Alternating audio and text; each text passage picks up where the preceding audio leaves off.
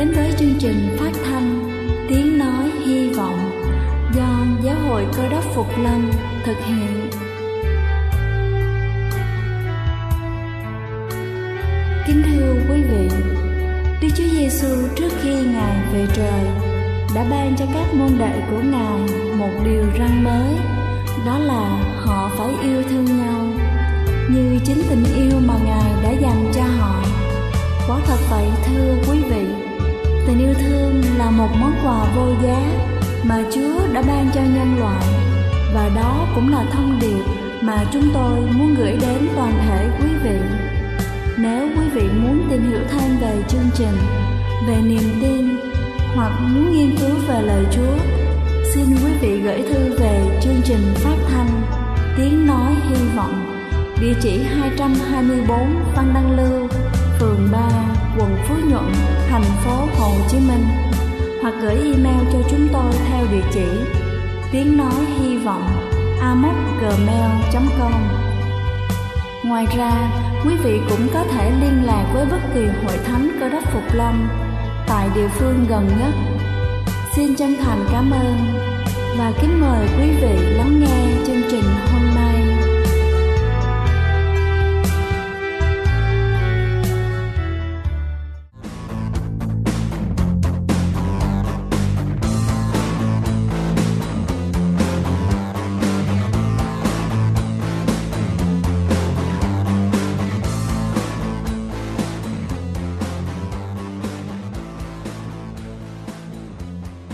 Xin kính chào quý vị thính giả thương mến, cầu xin Chúa luôn ban cho quý vị sức khỏe thật dồi dào.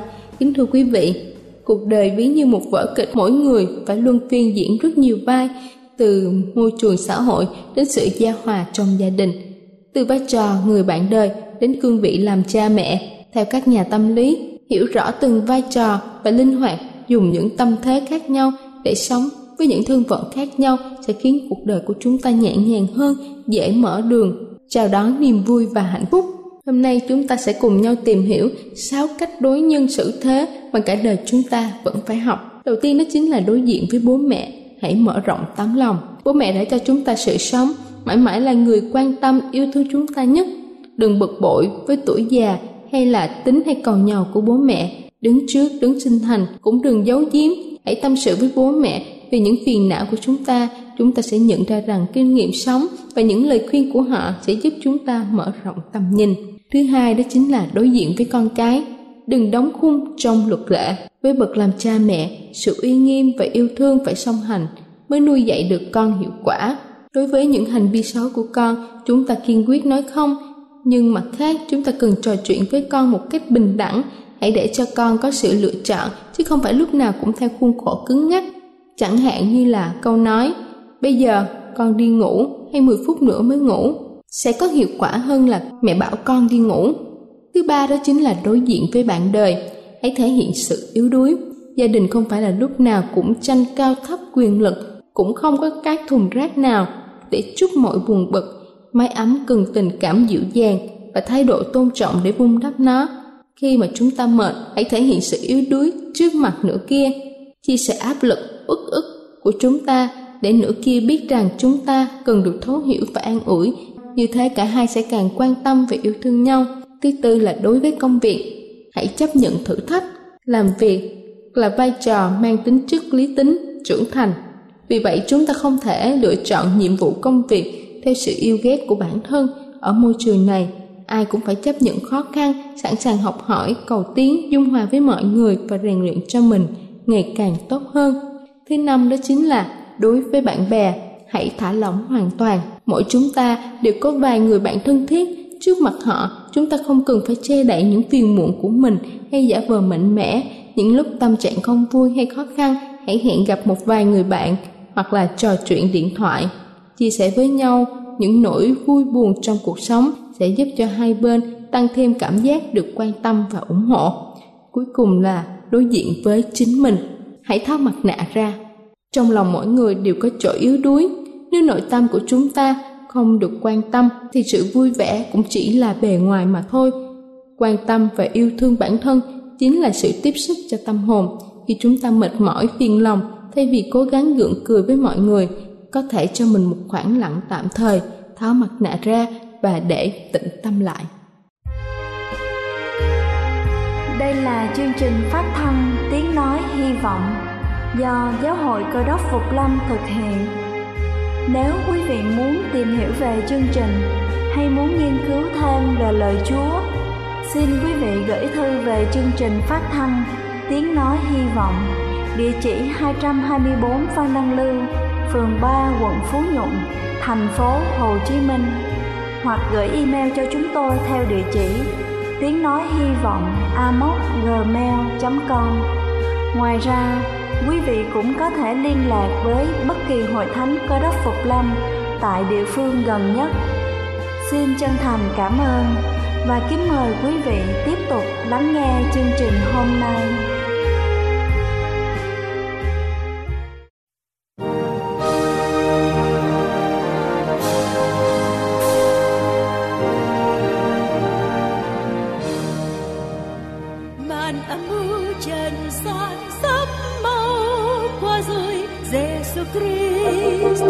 Thật tai lầm, giờ trông mong giờ vui của bao môn đồ.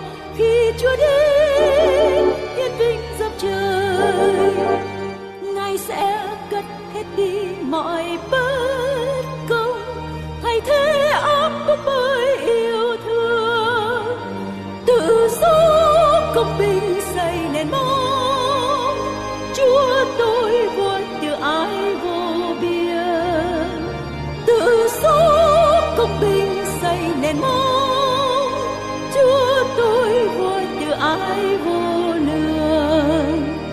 rồi từng không kèn vang tiếng câu khai hoan Giêsu Christ, thật tai lòng ngàn muôn tia hào quang lóe ra huy hoàng, khi Chúa đến hiển vinh dập trời.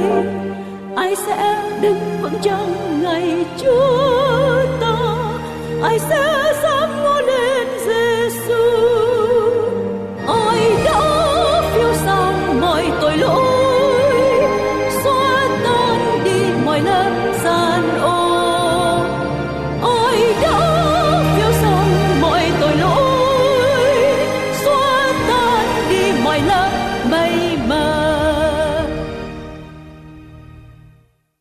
từ khi còn bé và kể cả sau này thì chúng ta vẫn thường nghe nói về kinh thánh là câu trả lời cho mọi nan đề của chúng ta có nghĩa rằng mỗi khi chúng ta gặp một cái gì đó rắc rối ở trong cuộc đời, mỗi khi mình cần tìm một cái câu giải đáp thì chúng ta hướng tới kinh thánh, nơi mà chúng ta sẽ có tất cả mọi câu trả lời.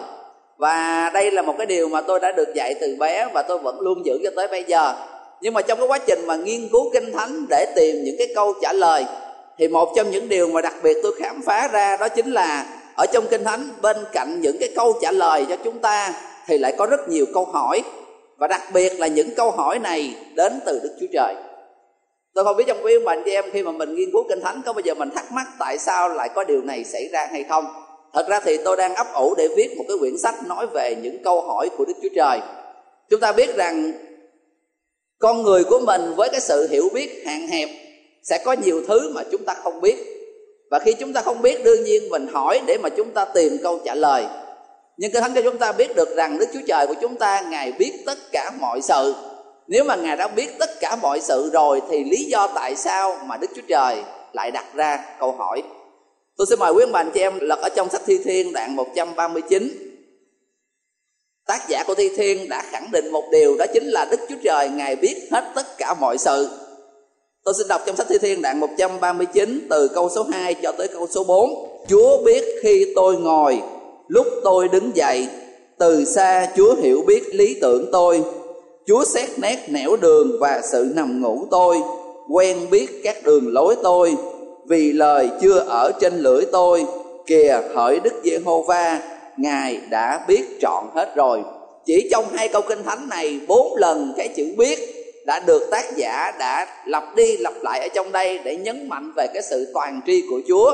Chúa biết hết tất cả mọi sự. Như vậy thì nếu như Đức Chúa Trời là đấng đã biết hết tất cả mọi sự rồi, thì Ngài hỏi, để làm gì? tôi kêu gọi quý ông bà, anh chị em, trong những lần tới khi chúng ta đọc kinh thánh, trong cái quá trình chúng ta tham gia đọc kinh thánh suốt năm, chúng ta nghiên cứu kinh thánh, mỗi khi quý ông bà, anh chị em thấy bất kỳ chỗ nào mà đức chúa trời đặt ra câu hỏi, điều này sẽ gợi lại cho chúng ta, để chúng ta muốn tìm một cái gì đó nó sâu hơn để rồi chúng ta hiểu ra được cái nguyên nhân sâu xa. Cái lý do đầu tiên tôi nêu ra cái nguyên tắc chung cho tất cả những câu hỏi của đức chúa trời. Cái nguyên tắc đầu tiên, lý do đầu tiên tại sao chúa lại đặt câu hỏi. Nếu như ngài đã biết hết tất cả mọi thứ thì ngài đặt câu hỏi để làm gì? Và cái lý do thứ nhất đó chính là đức chúa trời, ngài muốn nhấn mạnh. Ngài hỏi không phải để tìm câu trả lời, mà ngài đặt ra câu hỏi để tạo cái sự tò mò, tạo cái sự chú ý và quan trọng hơn hết ngài muốn nhấn mạnh cho cái đối tượng mà ngài hỏi. Để rồi cái đối tượng đó nhận ra được rằng khi chúa hỏi có nghĩa là cái điều gì đó nó không bình thường diễn ra ở đây. Thời mà adam và eva còn gặp chúa mặt đối mặt đương nhiên khi mà họ có bất kỳ nan đề gì họ hỏi chúa và chúa trả lời thẳng trực tiếp cho họ. Và kể cả sau này khi mà dân Israel trở thành một tuyển dân của Chúa, Đức Chúa Trời vẫn cho họ cái đặc quyền như vậy. Họ có hệ thống thầy tế lễ và những thầy tế lễ này sẽ đại diện cho dân sự vào cầu vấn Đức Giê-hô-va. Có các nhà tiên tri là những người đại diện cho dân sự trò chuyện với Chúa, cũng như đại diện cho Chúa để mà đem cái thông điệp lại cho dân sự của Ngài.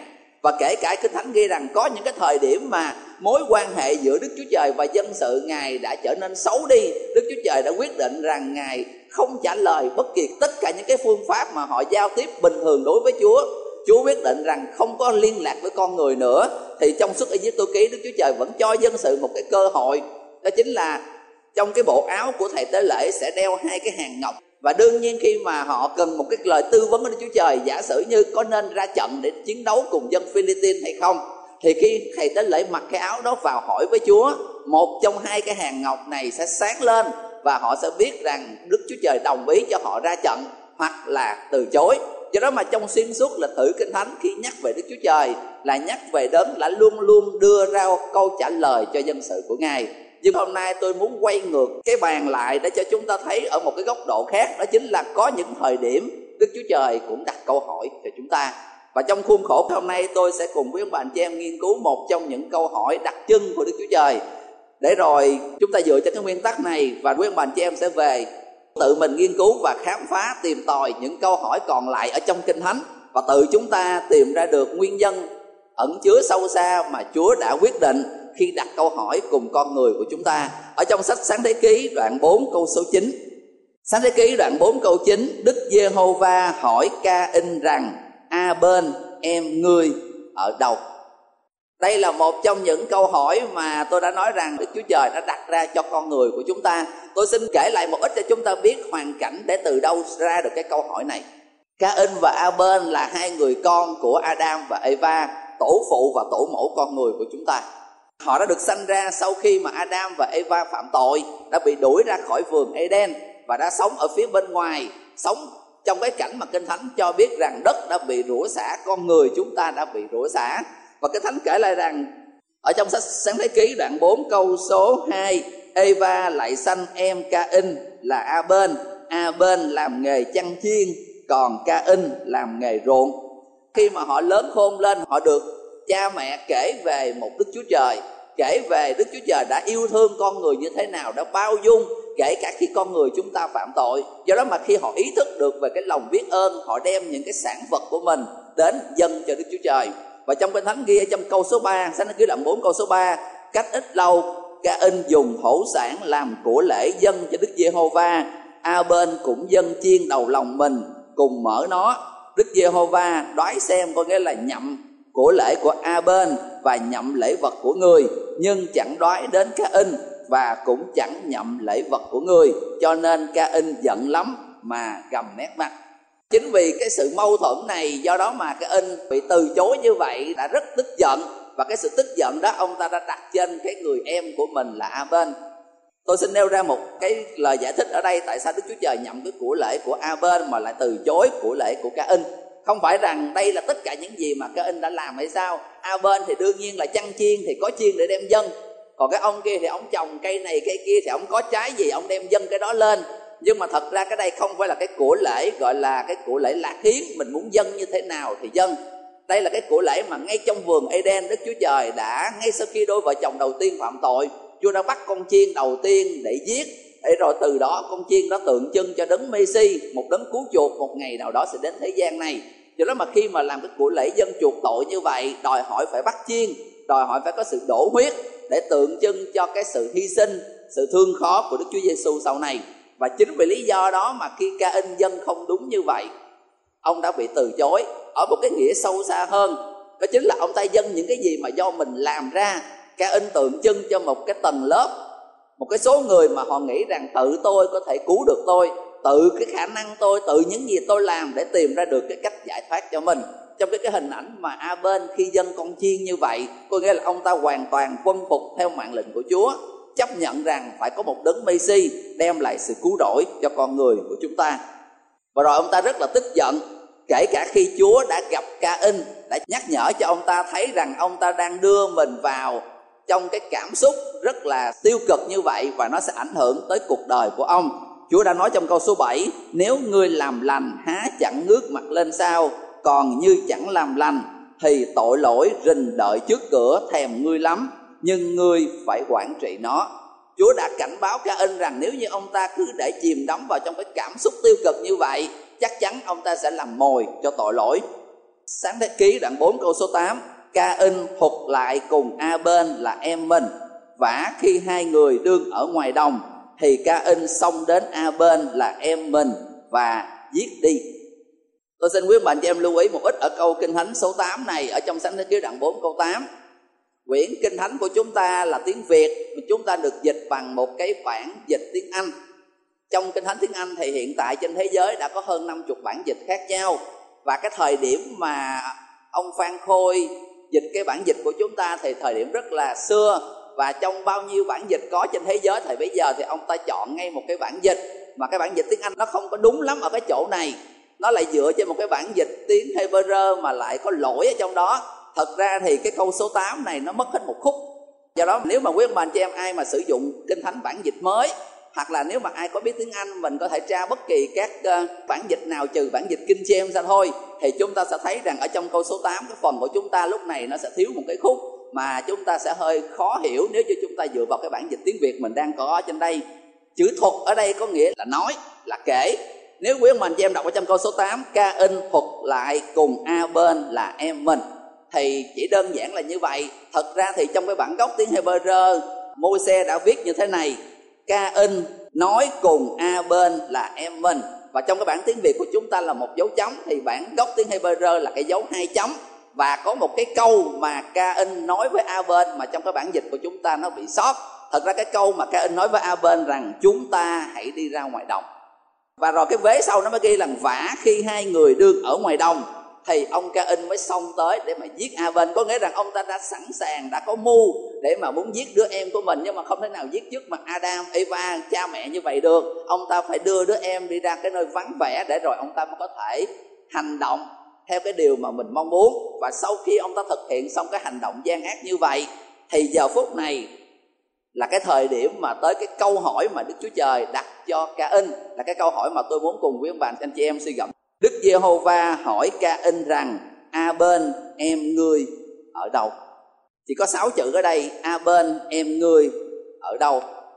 Đương nhiên, theo như dựa vào cái tình huống, câu chuyện mà tôi vừa mới kể, Những gì mà Kinh Thánh đã viết ở đây, Chúng ta thấy rằng cái thời điểm mà Đức Chúa Trời tiếp cận với ca in là ngay sau khi ông ta phạm tội, có nghĩa rằng Chúa không hỏi bất kỳ câu hỏi gì. Chúa hỏi ngay thẳng vào câu hỏi này. Như đây thôi cũng cho chúng ta biết rằng Đức Chúa Trời đã biết tất cả những gì mà ca in làm.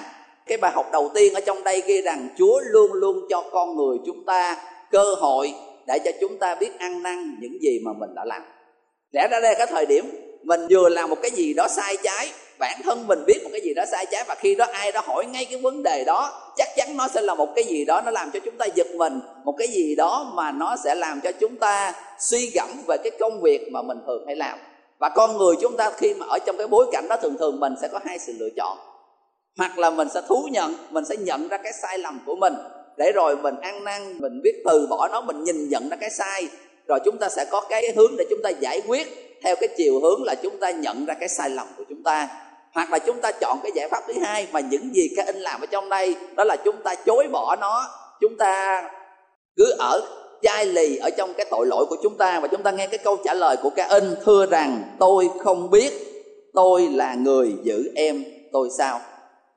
Trong cái câu trả lời của ca in, nó gồm có hai vế ở đây. Cái vế đầu tiên, ông ta trả lời rằng ông ta không biết. Và chúng ta biết rằng đây là một trong những cái lời nói dối đầu tiên ở trong kinh thánh. Rõ ràng là ông ta vừa giết người em của mình. Và giờ phút này khi Đức Chúa Trời đã hỏi như vậy, Ông ta đã trả lời, ông ta không biết. Ông ta quên đi rằng cái đấng mà ông ta đang trò chuyện, Có thể đọc xuyên thấu tấm lòng của mỗi con người của chúng ta. Một cái bài học này cũng nhắc nhở cho chúng ta Đó chính là đôi lúc con người mình có thể che giấu điều này, Mình có thể che giấu điều kia đối với con người. Nhưng cái thánh cho chúng ta biết được rằng Đối với Đức Chúa Trời, tất cả mọi thứ đều phơi bày. Thậm chí cái thánh ở trong sách tinh lành Matthew cho chúng ta biết được rằng, Đến thời kỳ phán xét, tất cả mọi người chúng ta đều phải ứng hầu trước tòa. Mọi lời nói, cử chỉ, hành động của chúng ta, tất cả mọi thứ đều sẽ làm bằng chứng để mà phán xét ngược lại với tất cả những gì chúng ta không có sự gì kín giấu mà sẽ không lộ ra.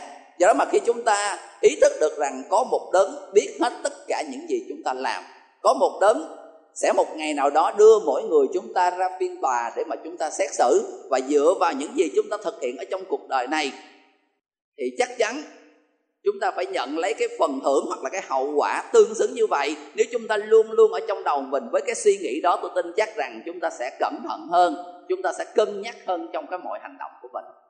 Thường thì mình làm rất nhiều thứ bởi vì mình nghĩ rằng những gì mình làm biết đâu mình sẽ thoát được. Mình làm mình nghĩ rằng sẽ không ai phát hiện ra điều này. Nhưng nếu chúng ta biết được rằng sẽ có tới một ngày mà tất cả mọi thứ đều sẽ được phơi bày, một ngày mà chúng ta sẽ đối diện với tất cả mọi thứ, tôi tin chắc rằng chúng ta sẽ cẩn thận hơn trong mọi công việc của chúng ta.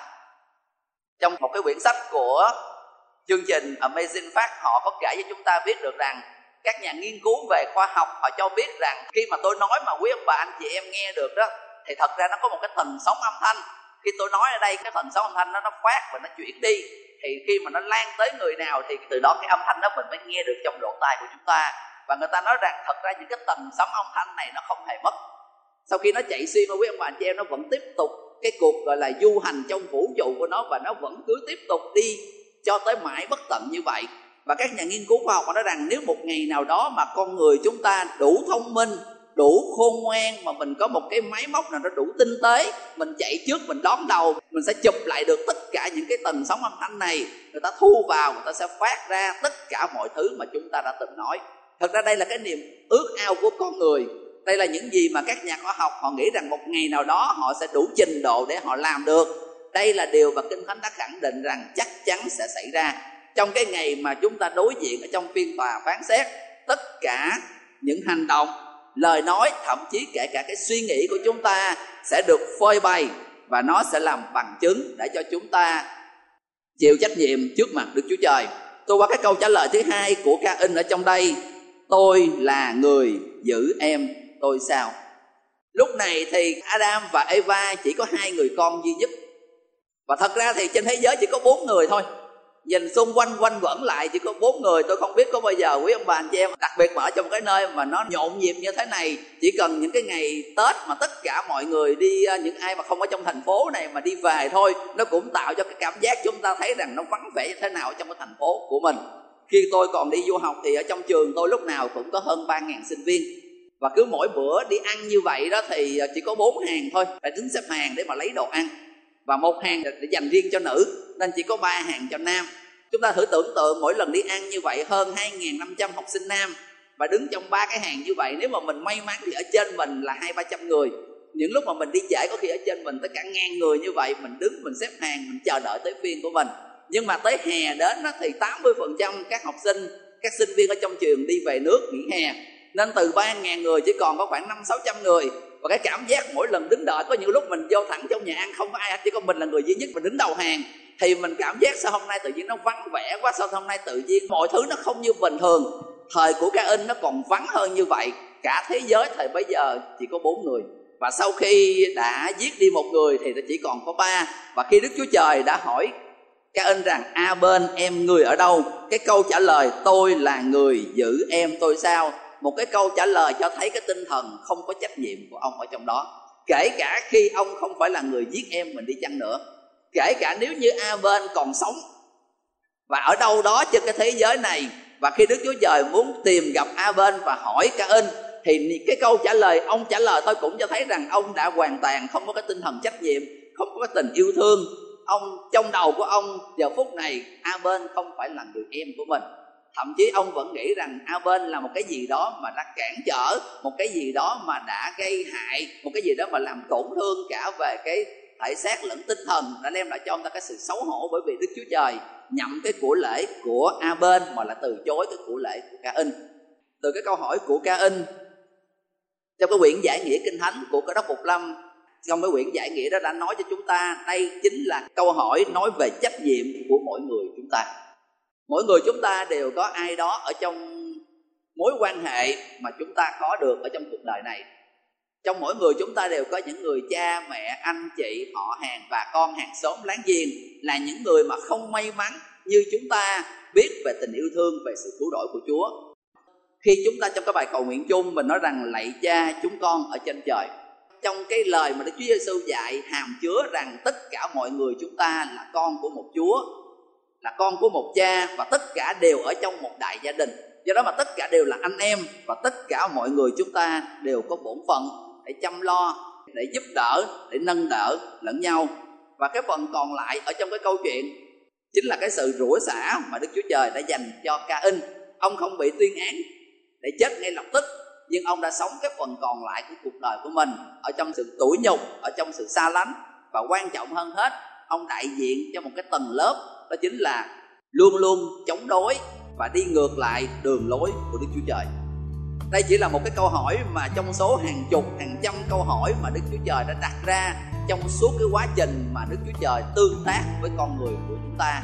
Và tôi ước ao và mong mỏi rằng quý bạn chị em trong cái quá trình chúng ta đọc Kinh Thánh suốt năm chúng ta sẽ khám phá ra nhiều câu hỏi đặc biệt hơn nữa nhiều câu hỏi khác cũng cho chúng ta những cái câu trả lời và rồi từ đó nó sẽ tạo chúng ta cái sự tò mò cái sự kích thích và chúng ta sẽ ham mến học hỏi lời Chúa hơn và đặc biệt khi chúng ta dành thời gian nghiên cứu như vậy, chúng ta sẽ khám phá ra những điều mà nó chôn giấu ở phía dưới, ẩn chứa ở trong phía trong những câu hỏi mà Chúa Trời dành cho con người của chúng ta và khi chúng ta khám phá ra được những điều đặc biệt đó, áp dụng nó vào trong đời sống của chúng ta, sẽ giúp cho mỗi người chúng ta ngày càng mạnh mẽ hơn ở trong cái bước đường chúng ta đi về thiên quốc của Chúa Trời.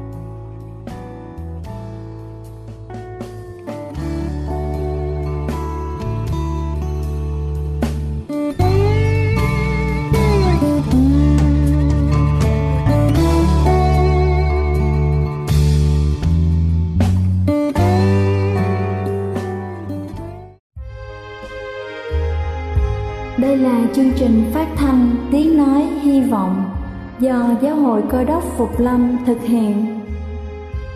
Nếu quý vị muốn tìm hiểu về chương trình hay muốn nghiên cứu thêm về lời Chúa, xin mời quý vị gửi thư về chương trình phát thanh Tiếng Nói Hy Vọng, địa chỉ 224 Văn Đăng Lưu, phường 3, quận Phú Nhuận, thành phố Hồ Chí Minh hoặc gửi email cho chúng tôi theo địa chỉ tiếng nói hy vọng amos@gmail.com Ngoài ra, quý vị cũng có thể liên lạc với bất kỳ hội thánh cơ đốc phục lâm tại địa phương gần nhất. Xin chân thành cảm ơn và hẹn gặp lại quý vị trong chương trình lần sau.